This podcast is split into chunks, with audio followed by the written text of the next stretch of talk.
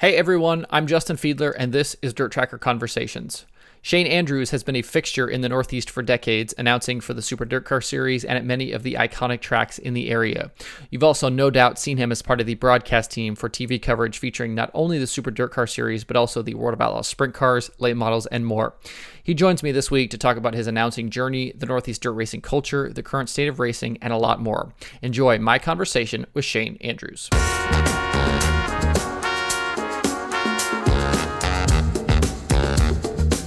Can we still call you the voice of the Super Dirt Car Series? Is that is that allowed?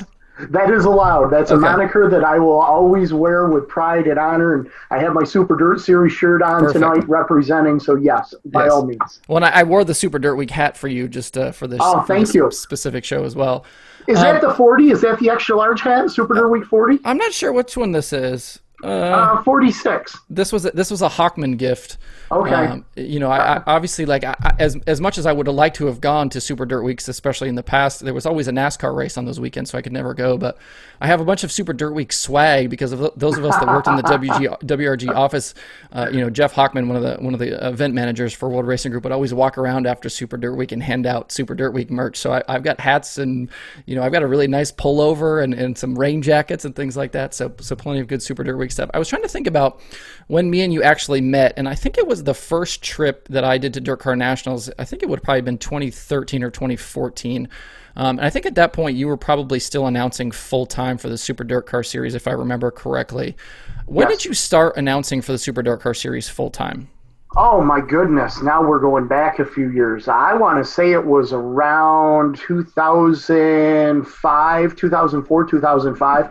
Really, you know, um, up here in the Northeast with the Super Dirt Car Series, never really had a full-time traveling announcer.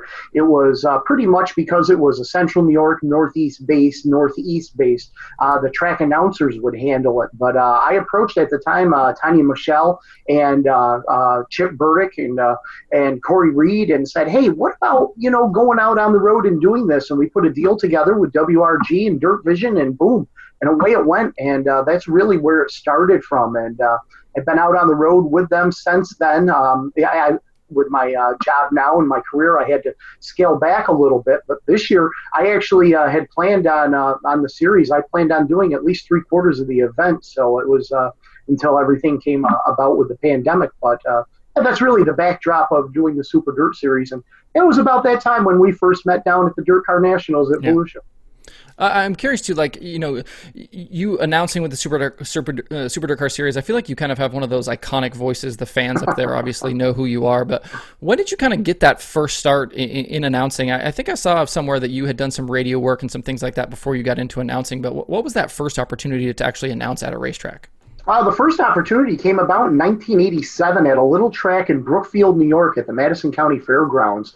And the backstory to that is my oldest brother John uh, went to a uh, show and bought an antique vintage race car that was driven by Harry Peak, uh, former champion at the Fonda Speedway. It was a 1937 coupe. And the um, club that was racing at the time was the Mid State Vintage Stock Car Club, or the Mid State Antique Stock Car Club.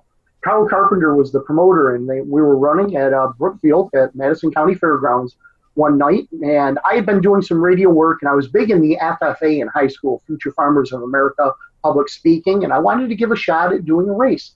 So I went up to Carl and I said to him, Hey, I'd like to try this. And he says, Well, I've already got an announcer. If I need somebody, I'll let you know sometime. And a couple hours later, while roaming the pits, he come around and he says, Hey, kid, he says, I just got a call uh, from the fair board or whoever, and he says, "My announcer is not going to make it tonight. You still want to do it?" I jumped on, and the rest is history. And that was back in uh, 1987 at the ripe old age of uh, 17. What was your kind of after that? What was your kind of first like real like solid gig? Like, I mean, did you have a track or a series or something like that that you you know you kind of latched on with as, as kind of your your main deal? yeah, it was uh, when I was uh, doing the antiques. Um, I was traveling around different with uh, different tracks and everything, and um, ended up uh, getting hired at Brewerton Speedway by a gentleman by the name of Harvey Fink, and worked a summer pro gratis and everything. And Harvey and I at the time did not get along. I, I, he I don't know if he didn't like me. I was a greenhorn, whatever. But at the end of the year, he said, "Listen, thanks for coming. That's it. We're parting ways," and it was done. Um, and then uh, I went off with my tail between my legs and uh, ended up getting a job at a uh, racetrack in uh, Blodgett Mills, New York, just outside of Cortland, New York, called Skyline Raceway. Frank and Audrey Payne hired me. And I uh, cut my teeth there for a few years and then got noticed by uh, Marcia Wetmore and uh, Dick Sweet, and they hooked me up with uh, Jim King, who was a longtime voice at the Fonda Speedway. He was working uh, Utica Rome and uh, Fulton Speedways at the time. They got me hooked up with him. He took me under his wing and uh, taught me a lot, and that's really where it took off. Once I got hooked up with Kinger, things really took off for me. Well, you know, give me an idea of kind of the racing scene in, in, in New York when you, you, you kind of first start cutting your teeth. You know, you know, is it big block modifieds then? Like, you know, obviously you kind of look around now and it's it's you know the different modified categories and mm-hmm. pro stocks. But what, was it similar back then? It was similar. Uh, you had the uh, then it was known as dirt uh, drivers independent racetracks under Glenn Donnelly with the big blocks. Uh, you had Rolling Wheels. You had uh, Weedsport at the time, which was Cayuga County. Uh, you had Brewerton and Fulton, which was in Utica, Rome, which was part of the outlaw circuit. They ran the drag rubber, the sail panels. it was you know it was a small block on alcohol. It was it was different than your regular big block or dirt car 358 modified at the time. you had you know those tracks in central New York. Canandaigua was running the big block class. So uh, Fonda Speedway was under the dirt banner at the time. So, you know, as a, as a fan in central New York where I live right off the thruway, I mean, I can be to some great racetracks in less than 45 minutes to an hour and a half. Uh, and and it's fantastic. You know, growing up in that in this area, it was it was a race car driver's uh, dream to race at all these tracks, and it was a fan's dream to be able to get to them. So the culture has kind of changed, it's kind of shifted. Now you see uh, the dirt car sanction is really taken over here in central New York, and a lot of tracks have jumped on board with that. I, am curious too, like you know, when we kind of talk about dirt racing, it seems like there's like certain regions across the country that kind of get talked about more than others. And you talk about Central Pennsylvania with sprint cars, and and you know Ohio and California and the Midwest, and, and some of these different places. But you know the the Northeast, it seems like dirt racing there is is you know the fans are very passionate, and and you know there's a very strong dirt racing culture there. But I'm curious why we don't seem to talk about that more nationally. Do you, do you have an idea about that? Like, wh- why don't we, you know, why aren't there more big block modifieds around? Like, you know, it seems like big block modifieds are, you know, kind of confined to a couple of states, but like, why isn't that bigger elsewhere? Why don't we hear more about North, Northeast racing across the country? Well, it was predominantly a Northeast class. I mean, you know, it's uh, you, you've got them in Pennsylvania, you've got them in New Jersey, Delaware, New York uh, the provinces of Quebec and uh, um, uh, Ontario in Canada. Uh, you get into Ohio a little bit. But after that, then you start bumping in with the UMP modifieds, or you get into the late models and you get into the sprints. And, you know, the chassis manufacturers that, uh, that are predominant in the in the Northeast are in New Jersey or they're in Pennsylvania or they're in Canada or Western New York. So it, it didn't flow out. But you know, years ago, one of the one of my favorite shows, and I was actually a part of the show for a number of years, was This Week on Dirt. And This Week on Dirt was a national show. It was a national syndicated magazine show for racing up here in the Northeast. And you know, we really took thing, took took off with that. The first year we went to Eldora with the big blocks in 2003, there was a caravan of us, and we stopped. And I can't even remember the town, Justin, but uh, at the time uh, I was doing uh, a TV show at Weedsport every Sunday night called the Empire Dirt Series, and we were just featuring the 35 lap feature for the modifieds on um, Empire Sports in New York State. And then it would be re edited and it would be put on speed for the following week. So it was going out nationally. And we're on our way out to Eldora, and we stop at a Buffalo Wild Wings of all places. And you know how they have those big 80 inch mm-hmm. screen TVs up there? They're showing our race. And we thought that was pretty cool. But Heck the coolest yeah. thing about it was when we came back from commercial, there I am, larger in life on this TV screen. And I can remember Cory Reed to this day standing on the bar stool screaming, That's him, that's him, pointing at me. It's the most embarrassed I'd ever been. But the reason I tell that story is that was the reach that we were grabbing and we were getting on that national level. We were just starting to get after that, and uh, we still get the coverage. I mean, the, uh, the, Billy Whitaker Cars 200, the Napa Auto Parts Super Dirt Week is showcased every year and uh, on national TV, whether it's on Mav and Speed Sport um, or not. It, it, it's it's shown, and we we're still we see it. People know who we are, and we, it's just a continual body of work to get it out there. Uh, speaking of the TV stuff, that was another thing I kind of wanted to ask you about. Getting, you know, kind of getting those first opportunities to do TV. You know, do, do, you remember what that first opportunity or first couple of opportunities was, and, and how important was that to you? You know, as as somebody who was an announcer to kind of get those opportunities to be on TV. Uh, you know, it, w- it was huge to me. You know, the first uh, TV experience I had was working with uh, This Week on Dirt with Pat Donnelly, Glenn Donnelly, Terry Rumsey, who was uh, receiving an award this year in the Northeast Hall of Fame. Um, you know, working with them behind the scenes, doing the voiceover and editing for the, the Weekend Wars or doing a voiceover for a Super Dirt Series race highlight or something along those lines. But my real big break was uh, the first year that I, I got to do uh, pit reporting – for the 358 race at Syracuse, uh, working with Eric Thomas and Gary Montgomery up in the booth, and uh, myself and Andy Fusco were pit road reporters. And that was my first chance to do live TV. I had never done live TV until that day, and I'll tell you what, my stomach was flipping uh, how nervous I was. And I can tell you that. I can tell you after that race, I got really drunk just to calm down because I was on a high like no other. I had a blast doing it when you get an opportunity to do something like that, especially in the beginning, it, this was some, kind of something I've I've asked a few different announcers about. But I know when I first started doing the podcast, like I wrote everything down. Like I didn't like I wanted to make sure I had a note about everything. Was was that something that you did similarly? Like did, you know, did you write down everything that you you felt like you wanted to say? And I still do. Yeah. Um, I my philosophy has always been I'd rather have too much information and not use it than not enough information and need it. Mm-hmm. So I over prepare if there's anything. Now, sometimes you might throw out too much information, and that can always be the case, but it's better to have that information and be able to at least get it in and use it. So I, I tell everybody that asks me, what's the best advice you can give me? Is do your homework and and know the and know the players have the knowledge and it'll come out sometime during the broadcast. I, know, like you know, a guy like Johnny Gibson that you know uh, announces for the World of Outlaws has you know a, a huge spreadsheet, and, and, you know Blake Anderson has something similar. You know, what does that look like for you? What do those kind of notes look like for you? I have the same thing. I have a spreadsheet that I use. I think uh, my modified roster alone is over 450 drivers with different tidbits, names, hometowns, uh, different career stats, uh, anything that I can find, anything that I can use, because it, it it makes part of the show. It doesn't matter where I go or what track I go to. There's a fan in the stands, or there's a fan listening at home that is rooting for a driver, and it's my job to tell that individual something about that driver they may not know. Now, yes, some of the information is going to be the same show to show, but I always try to find something a little bit different. When you, you know, get started for a new season, or you know, you're going to do a TV show, or you know, you're going to go to Super Dirt Week and announce there. Well, how much prep time do you usually spend to kind of get ready for something like that? I can tell you that uh, every week I do statistics for up here in the Northeast for the modifieds, for the uh, sportsmen, the pro stocks. I spend at least three to four hours a week right now, even in a season where I haven't only been to one race in 2020 since the Dirt Car Nationals, still putting notes and uh, statistics together.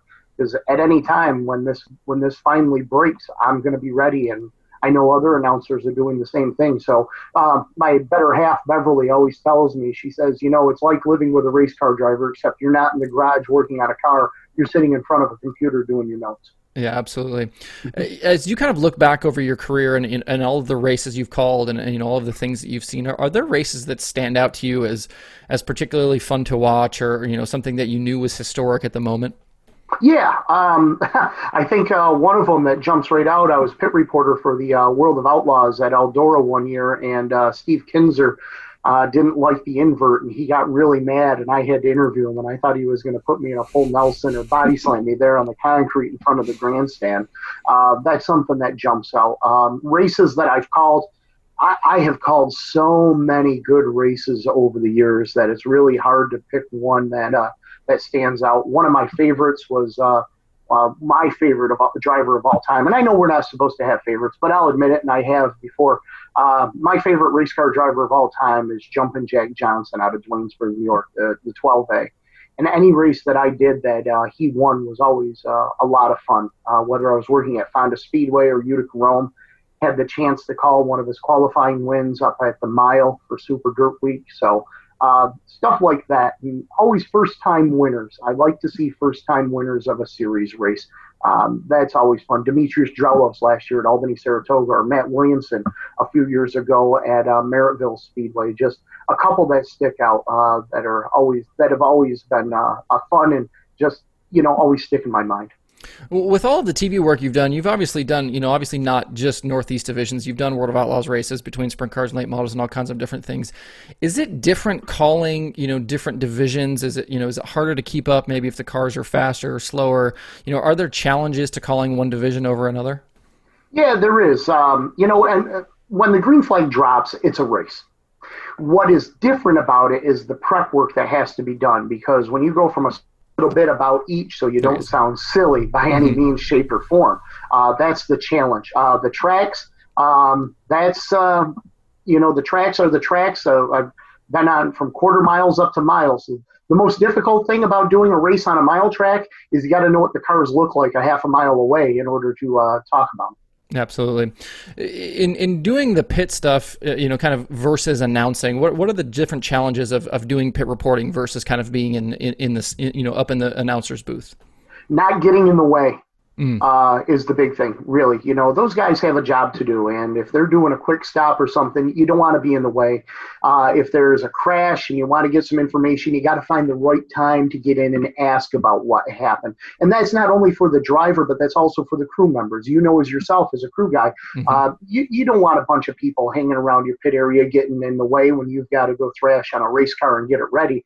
Uh, but there's still a story to be tell, told. And the most important thing is uh, having the right using the right judgment of when to get in to get the story.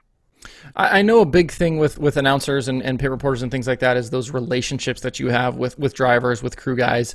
How long did it kind of take you, you know, once you kind of started doing this to, you know, where you really felt comfortable approaching, you know, the big name guys or, you know, the, you know, the crew chiefs and things like that to, to kind of go and get the things you needed? I can I can lean on that from the sprint car uh, from the sprint car side when I was doing the TV. It took a little bit because um, they didn't know me, and you have to build the trust. You don't want to tell somebody something that you think is going to be repeated when it shouldn't be repeated. And there are things that you are told in the pit area, whether you want to tell the story or not, that has to stay confidential. It's off the record, if you will. Mm-hmm. And you have to earn the trust with the crew guys. You have to, the owners, the crew guys, the drivers, you have to earn that trust. And it, and it takes a little time, especially if they don't know you.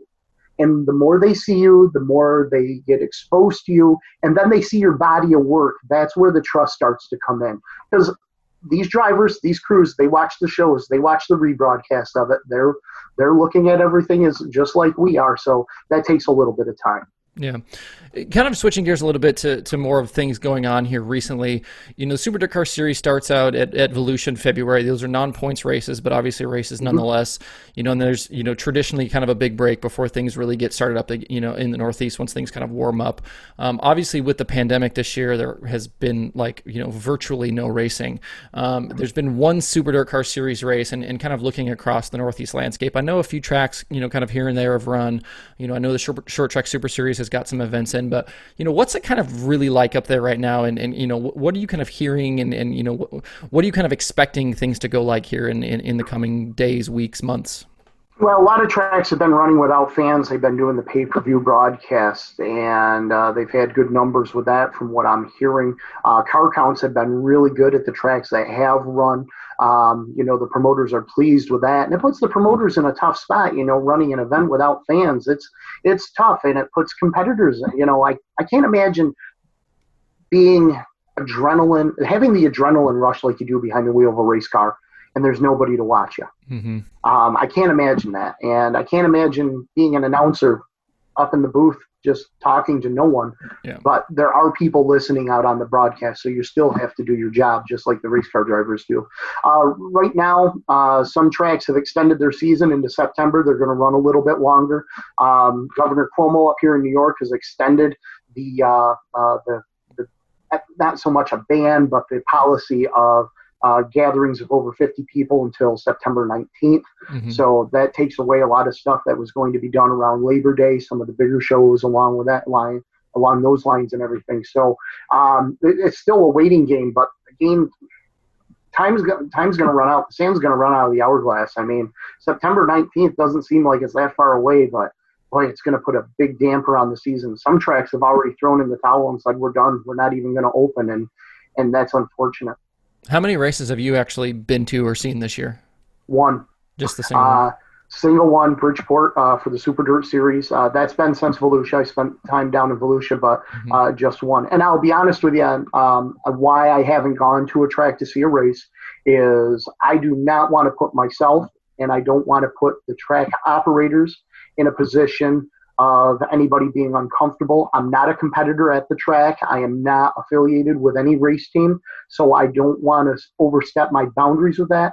If I wanted to go to a track, I'm sure I would be welcomed with open arms but I don't want to put myself or any of the track operators or drivers or crew members in that position. I don't want anybody to be uncomfortable by any means, way, shape, or form. Yeah, in you know, kind of talking about you know me wearing the Super Dirt Week hat. Have there been any rumors or, or, or talk about what's going to happen with Super Dirt Week in the future? Uh, yesterday, it's, it's, funny you mentioned that, and you mentioned Jeff Hockman earlier. Jeff was just featured on a, a TV station up here in uh, the Syracuse market a night ago. Um, and right now, uh, things there's no decision on Super Dirt Week. Everything is moving forward. I know Jeff was supposed to have meetings with uh, the Oswego uh, County Health Board and officials up there. I do not know what took place in those meetings. But right now, I am I'm sitting here today telling you, Justin, I'm ready to go. Um, I am expecting that we're going to be at Oswego for Super Dirt Week, and I plan on being there until I'm told otherwise. Yeah, in, in kind of talking about Super Dirt Week, you know the the shift from you know the fairgrounds over to Oswego, and, and you know at the time obviously was was a huge deal, and and that event had so much history at the fairgrounds. But what is you know what do you kind of think is is the view of fans from you know from shifting from from the fairgrounds over to Oswego, and and how has the event been? Has it still felt like Super Dirt Week? Has it has it been the same, or, or is it noticeably different?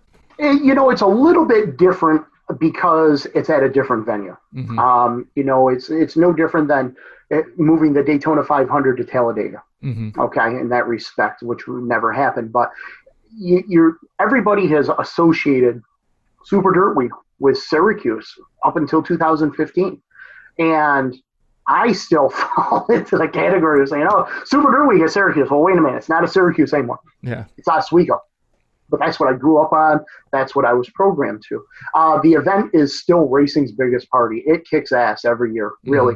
Mm-hmm. And the first year we had our bumps. Yes, we did with the track. We know that the crowd came out. The next year and ever since then, since six, uh, since uh, 17, 18, 19, uh, the racing has been phenomenal. Oh my gosh, it's an announcer's dream. It's a race fan's dream. The racing has been incredible. And you know, the 5 8 mile is more conducive to me for an event like that than the mile. The mile was unique. I'm not going to take anything about it. The mile was unique. The racing was different because it was a fuel mileage race. You had so much different strategy. But now you put everybody on that 5 8 mile, guys that you know, couldn't afford to run the mile are coming back and running Super Dirt Week. Hell, we had almost 100 sportsmen last year alone. We had over 300 competitors in four divisions. Uh, and those numbers hadn't been seen in ages at Super Dirt Week. So the move to Oswego has been very positive, in my opinion. And it's still racing's biggest party. It's still an event to me. Uh, yeah. The only difference is that I haven't enjoyed the nightlife at Oswego like I did at Syracuse. I think that comes with maturity because in my younger days, I'd announce the race, go party all night, and then go announce the race again. I learned I can't do that anymore. So I go and announce the race, and I quietly fade into the background. yeah, I, I always loved the uh, you know kind of watching from afar with the Super Dirt Week stuff is you know the, the, the camper load ins and you know here the last couple of years where they've done the parades you know with the race cars through town and all that type of stuff. It just it's like it turns into a whole week of events and, and you know it's not just the stuff on the track it's all the other things and I and I it's one of those things that I you know I wish I would have gotten an opportunity and I, and I still would love to go up there and, and experience it just because it, it seems like it's just so much damn fun. It is. It is a blast. It's it's a culmination of a year's worth of work for a lot of people around the Northeast and Canada, and that's one of the things that I've always enjoyed about it. Is I get to see people that I don't normally get to see during the year.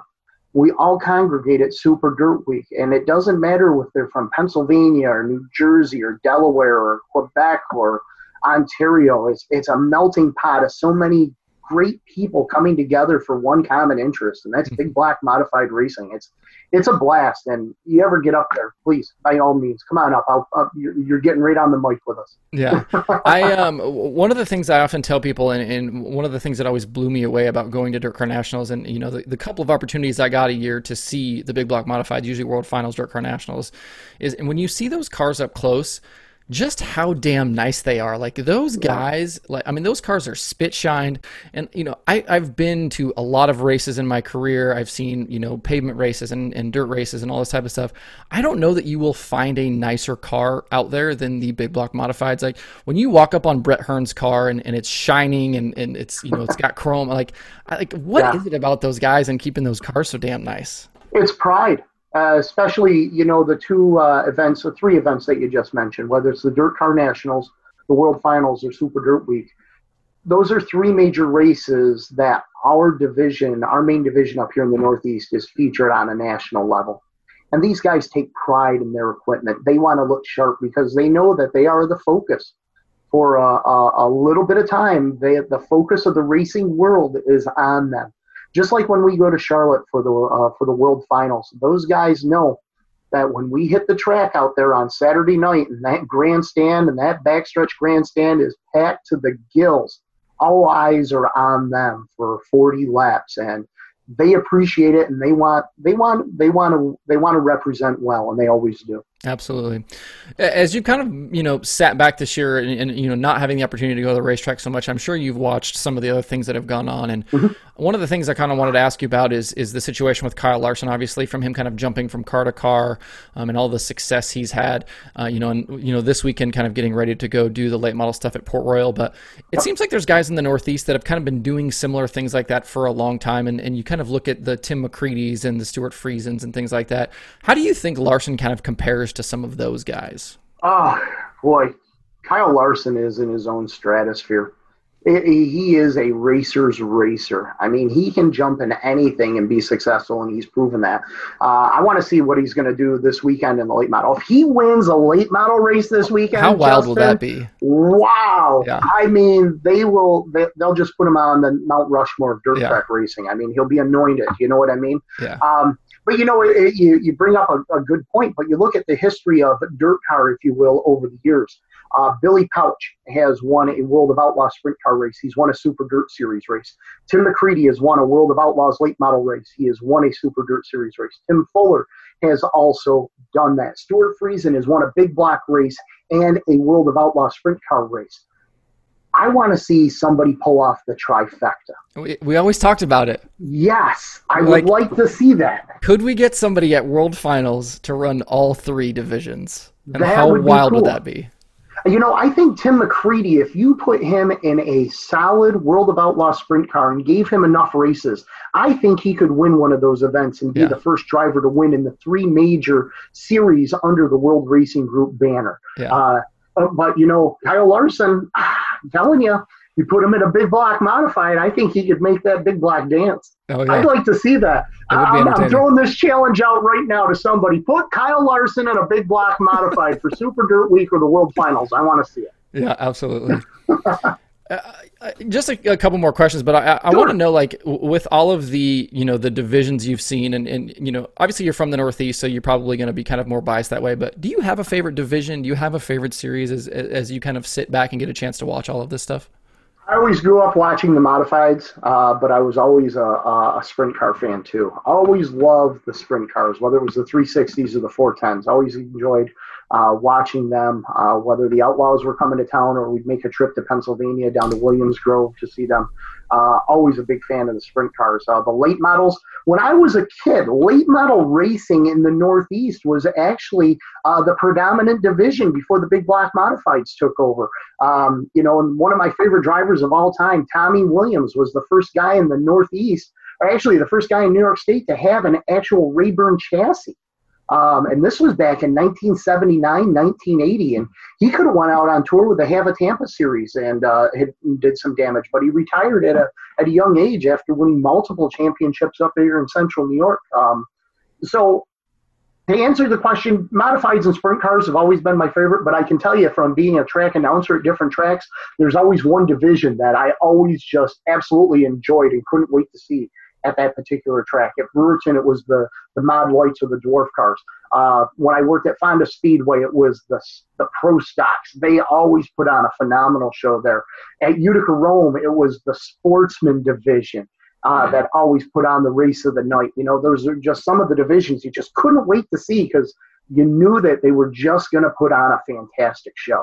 Yeah, um, kind of looking at the the, the TV stuff. I want to kind of jump back to that. I, I was going to ask you about this before, but I forgot. In in in terms of like doing Open Red, like you know, we always sat in that same studio that I'm sure you sat in plenty of times, uh, doing VO work and, and and doing that kind of thing how do you bring the energy uh, on a race that you know that you, already know the results of you know you've already seen a hundred times probably as you prepared to, to do the voiceover but how challenging is it to do announcing for a race when you already know the results? It's not difficult at all for me. Uh, it's an adrenaline rush. It's such a different experience. You know calling the race live um, obviously is so much different but, than being in the booth but if it's a good race, the energy's there. The the the race makes the energy. It brings the energy for you. It draws it out of you. Mm-hmm. Um, and and it doesn't matter what division it is. If it's a good race, I'm going to be pumped up and psyched, whether I've seen it a hundred times or 500 times. That's just the way that I am, and it's and I'm a race fan first and foremost. Uh, aside from being an announcer, I'm a race fan, and I, I get to I get to talk about something that I love and have one of the best seats in the house doing it. Um, I'll let you go on this. What is something you haven't gotten to see yet? an event you haven't gotten to go to yet? A, a, track you haven't gotten to see? Yet? What's kind of on that bucket list for Shane Andrews uh, in dirt racing that you haven't gotten to do yet? I have not been to the Knoxville Nationals. Really? Would, really? Wow. Really? That's I've impressive. been to Knoxville. Yep, I've been to Knoxville. I did a couple of uh, uh, pit reporting stints out there uh, for the Outlaws. Uh, been to Knoxville, but not to the Nationals. So that's on the bucket list. And uh, I always wanted to get to Belleville. Always mm. wanted to get to Belleville to see the uh, the midgets out there. Yep, absolutely. Um, and um, and of course, I'd I'd be a fool if I didn't tell you I want to get to the Chili Bowl too. you haven't been to the Chili Bowl? Never been to the Chili Bowl. See, oh, I I actually have a full time job, which a lot of people don't know. I actually yeah. have a full time job. I work for a uh, fuel company. Mm-hmm. So in the winter, uh, that is our busy season, and it's kind of tough to get away. Um, it's tough to get away for one week in Florida to go to the Dirt Car Nationals it would be tough to say, hey, I need to go to uh, Tulsa, Oklahoma for the Chili Bowl for for for 14 days or so. So I gotta yeah. I gotta kind of pick my battles to keep the uh, home fires burning correctly. Absolutely. Well, Shane, I certainly appreciate you taking some time, and uh, hopefully things get a little bit better up there in the Northeast, and you guys can get some more races in because uh, we certainly miss it. It's it's one of the things that I, I, you know in kind of doing my daily show that I do, I, have kind of missed not being able to talk about some of that stuff because there's just so much good racing up there, and, and obviously we hope it uh, it comes back soon soon. Well, when we get fired up, we'll give you plenty of content to uh, talk about. And Justin, thank you very much for having me on. Absolutely. Pleasure to catch up with you. Great to see you. Yep. Uh, congratulations with the new endeavor and yep. everything that you're doing. You are such a talent, and uh, I always enjoyed working with you and crossing paths with you at World Racing Group, and uh, really appreciate the opportunity to be on with you today.